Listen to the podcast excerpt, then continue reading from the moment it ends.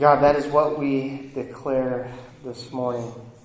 We come with empty hands, broken hearts, and saying, Lord, I need you. And it's you and only you. And so, Lord, would you inhabit our time this morning in your word? Would you teach us? Would you remove distractions from our hearts and minds of the week and the troubles and just speak to us? We give you praise for this morning. In Jesus' name, amen. Amen. Can all be seated? So this morning, we're going to find ourselves in Galatians chapter 1. And uh, it has been a week, both outside uh, of us and inside um, our hearts. And um, I am thankful. I am a thankful man, even in the midst of all the troubles and trials and problems. I'm a thankful man um, because I know. I know the one who died for me. I know him. And I long that we all would just know him this morning, that we would meet him. So we're going to be in Galatians chapter 1. I'm going to um, read through that chapter and then we will uh, dive in and see what the Lord will speak to us. So let's pray one more time that the Lord will inhabit um, His Word.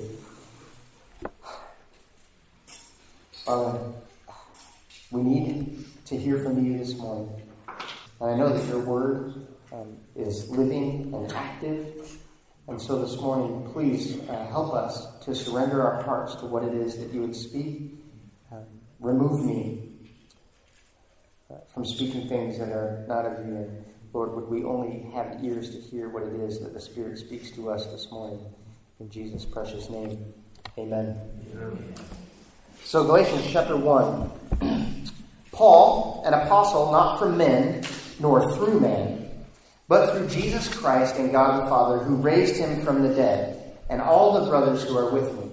To the churches of Galatia, grace to you and peace from God our Father and the Lord Jesus Christ, who gave himself for our sins to deliver us from this present evil age, according to the will of our God and Father, to whom be the glory forever and ever.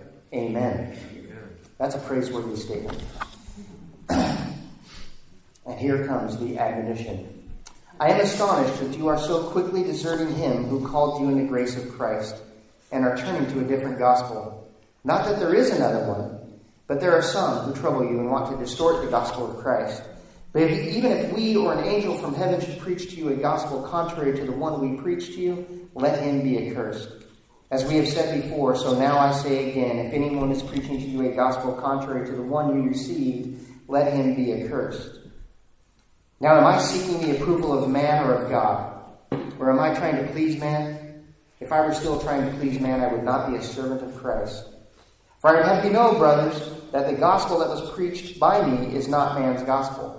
For I did not receive it from any man, nor was I taught it, but I received it through a revelation of Jesus Christ. For you have heard of my former life in Judaism, how I persecuted the church of God violently and tried to destroy it. And I was advancing in Judaism beyond my own age among my people. So extremely zealous was I for the traditions of my fathers. But when he who set me apart before I was born, and who called me by his grace, was pleased to reveal his Son to me, in order that I might preach him among the Gentiles. I did not immediately consult with anyone, nor did I go up to Jerusalem to those who were apostles before me. But I went away to Arabia and returned again to Damascus. Then after three years, I went up to Jerusalem to visit Cephas and remained with him fifteen days. But I saw none of the other apostles except James, the Lord's brother. In what I am writing to you before God, I do not lie. Then I went into the regions of Syria and Cilicia, and I was still unknown in person to the churches of Judea that are in Christ. They only were hearing it said, He who used to persecute us is now preaching the faith he once tried to destroy, and they glorified God because of me. This is the Word of God. Thanks be to God. It is an exciting thing to hear the Word of God, I think. I'm encouraged already this morning, just rereading this text, about who God is for us, about who Christ is for us. So I'm going to I'm going to start out this morning and I'm going to surmise sort of the whole book of Galatians. And then I'm going to dive into chapter 1. And I kept thinking about salvation. So hear this. Salvation is complete in Christ. Our salvation is not Christ and an outward sign. Salvation is not Christ and a rule of law. Salvation is not Christ and attendance in church. In Christ alone, by grace alone, through faith alone, to the glory of God alone, our salvation is complete. The gospel I preach and the gospel that you walk in, you and I received by faith in Christ. The faith we received was revealed to us by Christ Himself. We were all once a slave to obey the law of God until such time as Christ was revealed to us. Christ is the fulfillment of the law that kept us. The revelation of God through His Son Jesus Christ set us free from the law, and that law served as a placeholder prior to His revealing of Himself to us. Salvation comes as a fulfillment of the promise of the all sufficient sacrifice of Christ on the cross of Calvary for us. We are called to walk in the freedom of Christ's sacrifice. That freedom that Christ's sacrifice secured for us. In that freedom we have received from Christ, we are enabled and empowered by the Holy Spirit of God to bear fruit toward those who, like us, have received the promise of Christ's salvation. We have no burden to our salvation in Christ alone. In loving our brothers and sisters, we dare not add any burden by adding anything to the gospel of Jesus Christ as the only way of salvation. That we are saved by faith in Christ's finished work on the cross, this same gospel of salvation in Christ alone is by whom we are justified by faith. We are being sanctified and glorified by that same faith in that same Christ. Amen? Having said all that, usually what a, what a preacher does is lead you up to that. But I couldn't help this week as I was preparing this. I want to give the whole thing because of all that's going on around us. All the things that try to circumvent the gospel of Jesus Christ, all the things that get in the way of Christ alone, all the things that I add to the gospel of Christ, I do in my own tendencies to be legalistic, and I tend to say, it's Christ plus I must do some work. It's Christ and I must do this. It's not. The scripture is clear that it is in Christ alone that my salvation is secure. That I can't work my way to God, but He did everything to work His way to me. So you may ask yourself this morning, why are we studying Galatians? I thought that we were studying Acts. We are. We really are. We're still studying Acts. But we left our study in Acts where Paul and Barnabas, they had returned to Antioch, Syria, and they were giving their full report of all that God had done in bringing salvation to the Gentiles. And in a short time, Jewish non-believers attempted to subvert the gospel and all and the all-sufficient sacrifice of Christ as the means by, by faith of salvation. They tried to say it was this and that. It was this and this legalistic thing. It was this and an outward symbol or sign that you are indeed one of His. And so, let's flip back to Acts just for a moment. And just the last few verses of Acts chapter 14, we'll look at um, 27 through, the, through 15.1. And when they arrived and gathered the church together, they declared all that God had done with them and how he had opened a door of faith to the Gentiles. And there remained no little time with the disciples. Chapter 15 But some men came down from Judea and were teaching the brothers, Unless you are circumcised according to the custom of Moses, you cannot be saved. Think about this. In just a year and a half was the journey of Paul and Barnabas. In just a year and a half, he preached what did he preach? He, he preached salvation in Christ alone, through faith alone, by grace alone. That's all he preached to them. And yet, in this short one and a half year time, there were subversions to that gospel truth. And that is the reason why we are looking at Galatians today, and will for the next few weeks. See, the perversion of the gospel, it had already begun in the area of Galatia where Paul established the church. And now men were coming to Antioch and teaching these same perversions of the gospel to the saints at Antioch. It was, it was at this time, about AD 51, that Paul wrote this letter to the Galatians.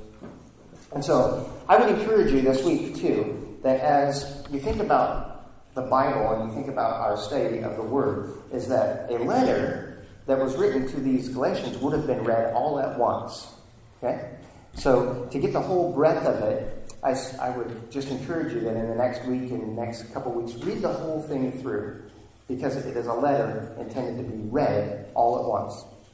And um, as I began to study this, that's why I read the whole. I read the whole book several times, and I thought, you know, the whole conclusion of the matter is what we open with this morning, is about that salvation in Jesus Christ and Christ alone. So, in verse 1 here of Galatians, Paul begins Paul, an apostle, not from men nor through man, but through Jesus Christ and God the Father, who raised him from the dead. You see, Paul begins by defending by what authority he writes.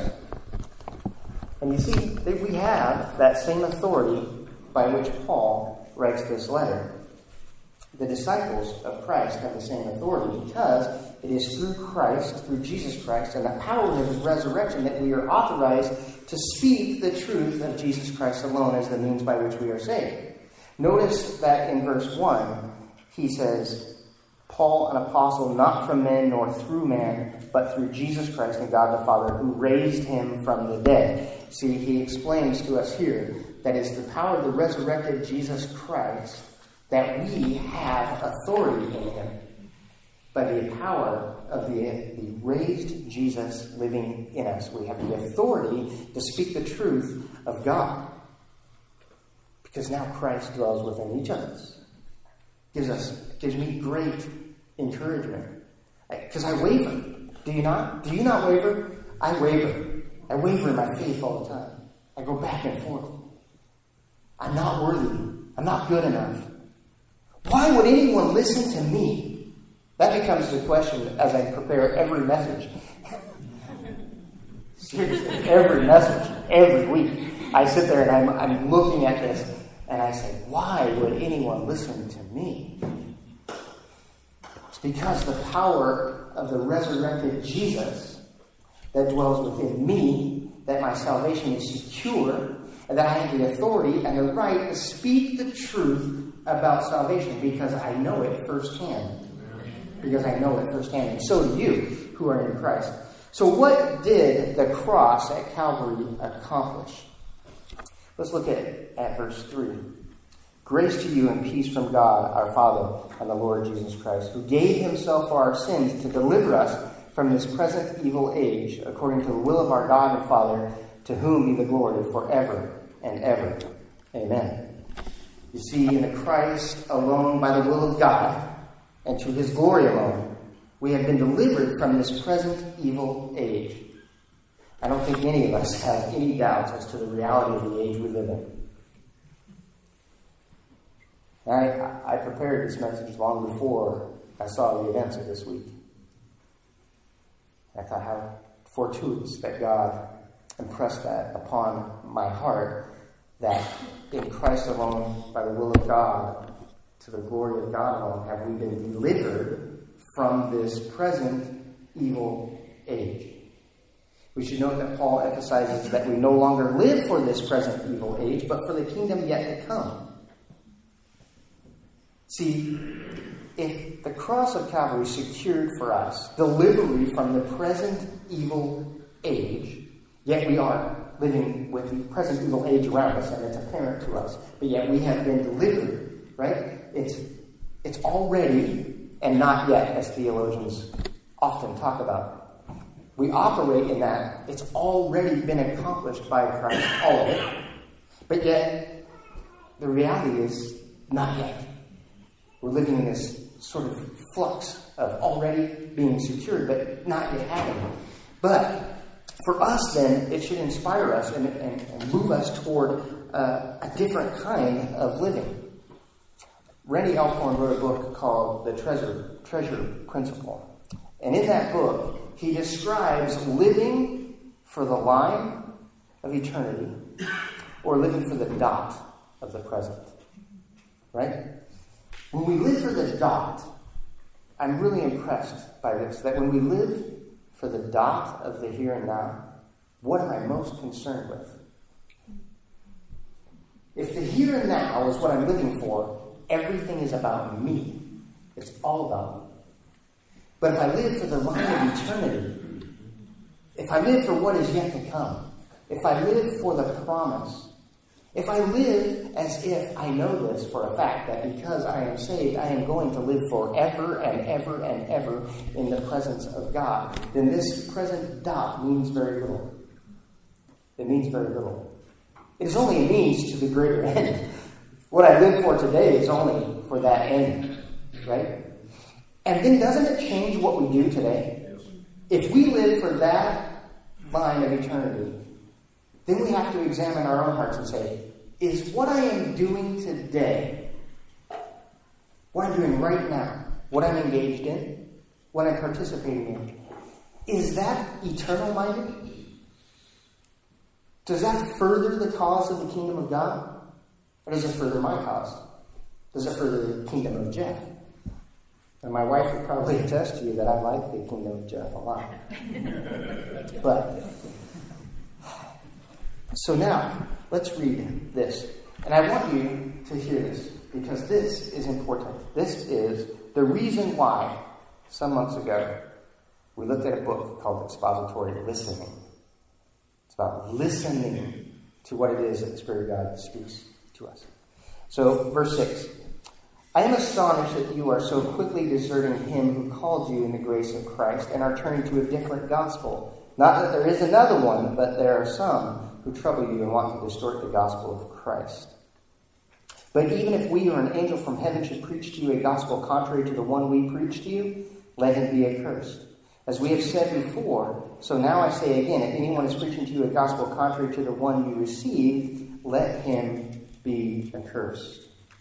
See, the purpose of our study of expository listening was that you and I would be intentional in what we hear from the pulpit.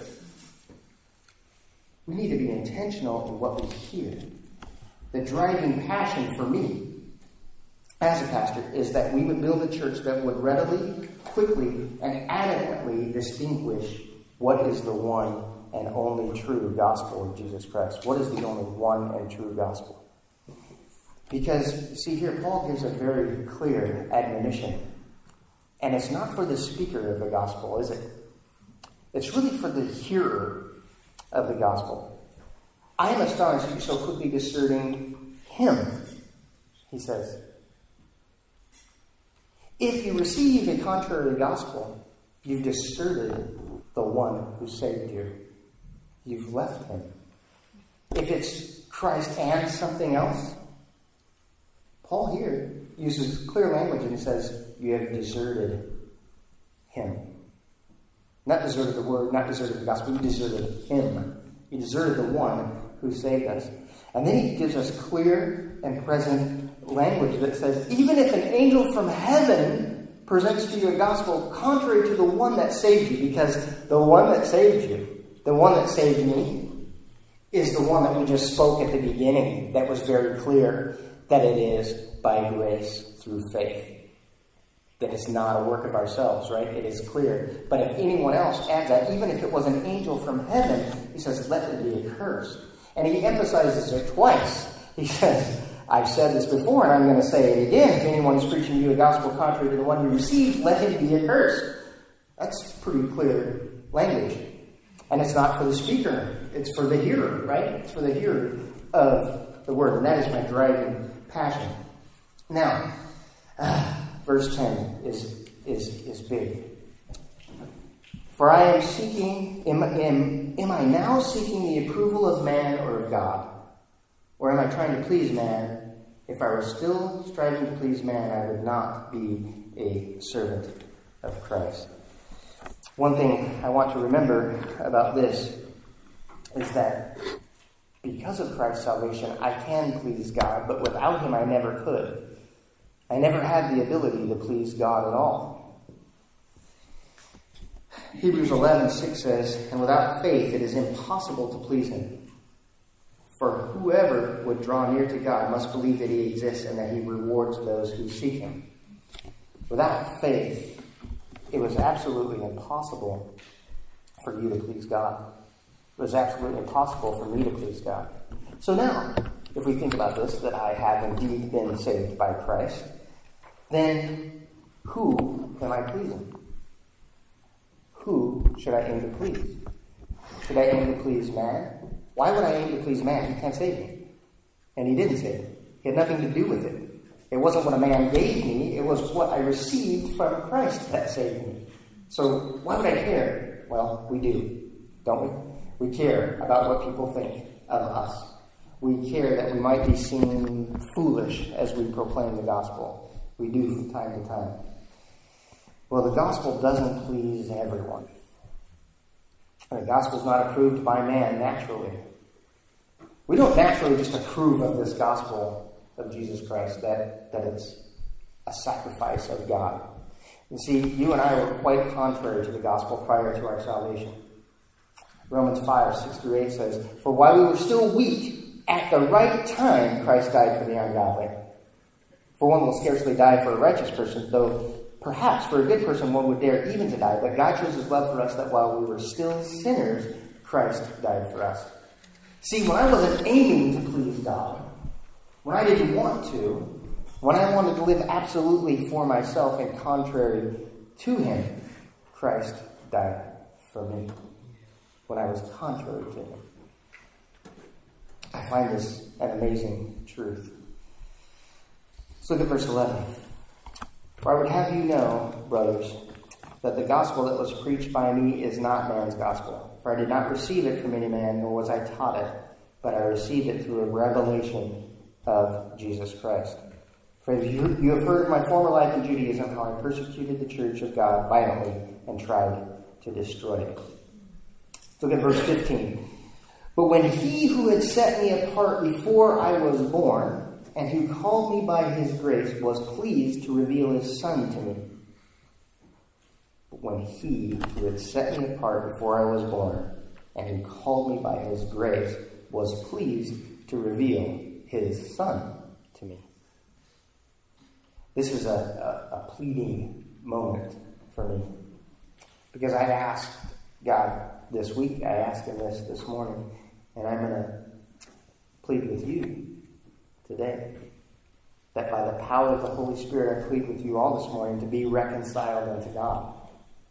I ask that those that have ears to hear what the Spirit is revealing this morning is conviction of sin, righteousness, and judgment. That within our hearing this morning, Christ has revealed to you that salvation is an act of God's grace toward you that you must receive by faith. And this is a great gift of God. That we who are in Christ Jesus would be empowered and equipped to discern the true gospel. That we would live a faith that is eternally focused, Christ centered, and a life that seeks approval from God, the one who saved us, and not of man. Amen? Amen. Amen. That would be and is my plea for us this morning, is that we would be reconciled unto God, that we would see clearly the gospel of Jesus Christ, that we wouldn't add anything to it and we wouldn't take anything away from it either. That it is the power to salvation. Christ and Christ alone. I am challenged by this myself. I know the things I add. I know the things I add to the gospel. Some of them are good things. I have the right family in the right place, it's a good thing. If my family's all doing well, and everybody's healthy, it's a good thing. But if I put my faith and my trust in that, or if I put my faith and my trust in Jesus Christ alone for my salvation, do I want people to be pleased with me and what I say and do? Or do I want them to be pleased with Christ in me? Those become the things, right? Are you pleased with Christ in me? Is the world pleased with the Jesus that they know? And the Jesus they know is the one that dwells within you. That's the one they know. It's the one they're going to see. They're going to see that Jesus every day in your workplace. They're going to see it in your home. Your children are going to see that Jesus, the Jesus that lives in you, right? That's the one they're going to see. Do you want favor from the world? You're never going to get it. If you want favor from the world, you're not getting it. If you want, it, it just doesn't please people. But it pleases God. It pleases God that we declare our allegiance to Him and to Him alone. So that's my prayer this morning. Do you know that you know that you know beyond a shadow of a doubt that you have received from Jesus Christ Himself the truth about your salvation? Do you know that? Do you know that you cannot work your way to God? That God did all the work to get to you? That the God of the universe, amazing as that is, made Himself one of us.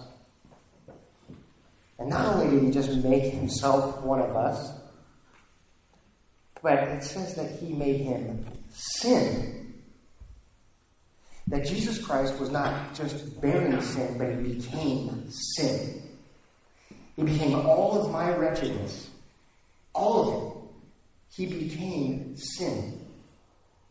That's a wretched thought to think that the God of the universe became sin for us.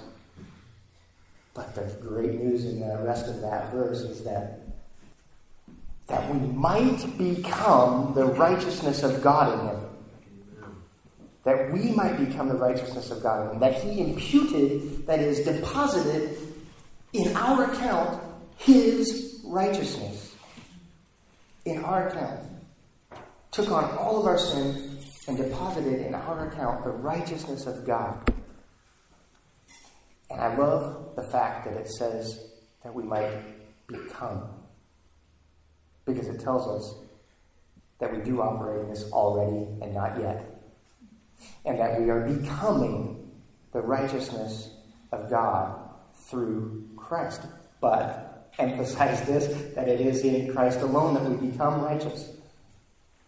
So we have to dive our life into the person of Jesus Christ and who he is. Immerse yourself in the gospel of Jesus because it is the only way of salvation. That there's nothing else. Don't work at it. Don't do all these things that you think that you muster up and have a, a good religious face forward. It is not that at all. It is pressing into the person of Jesus Christ because it says that this gospel, even Paul says, I wasn't taught it, I received it. Our salvation is caught and not taught, right? We catch it. And when we catch it and we live it, that's the witness to the world of the greatness of who God is. And then we start to become the righteousness of God as we press ourselves into the person of Jesus. It's all about a person. Jesus is not pie in the sky. Jesus is not just a story in a book. Jesus is a person. I was talking with a brother this week about looking at the Word of God, and a, professor said, "You know, well, what is it that um, that makes you think that the Word of God is real?" And there was some students in this class, and they had all kinds of good theological answers. They had some good historical answers as to why. And I couldn't come but just one conclusion. I said, well, the only thing I know is that on the pages of this book I met a person, and he's as real to me as you standing in front of me. I met a person. I know him. And what I long for is all of us in this room to say, I know the person of Jesus Christ, and that through him I am becoming the righteousness of God. Amen. Let's pray. Father God, you are good and mighty, and we are thankful for your Son Jesus that you sent him to us. We are thankful that we receive this gospel by grace. We receive this gospel by your goodness and not our own.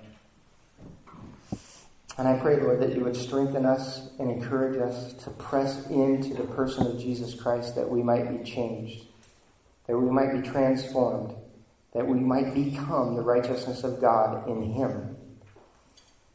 And so, Lord, if there's anything in us that makes it about Jesus and something else, would you please remove that from us this week, this day? Would you remove Jesus and anything else? And help us clearly see that the cross of Calvary was sufficient for us, and that we walk in the truth of a resurrected Jesus because now His Holy Spirit dwells within us and empowers us and teaches us and corrects us to help us focus in on the person of Christ who saved us. Amen. Amen.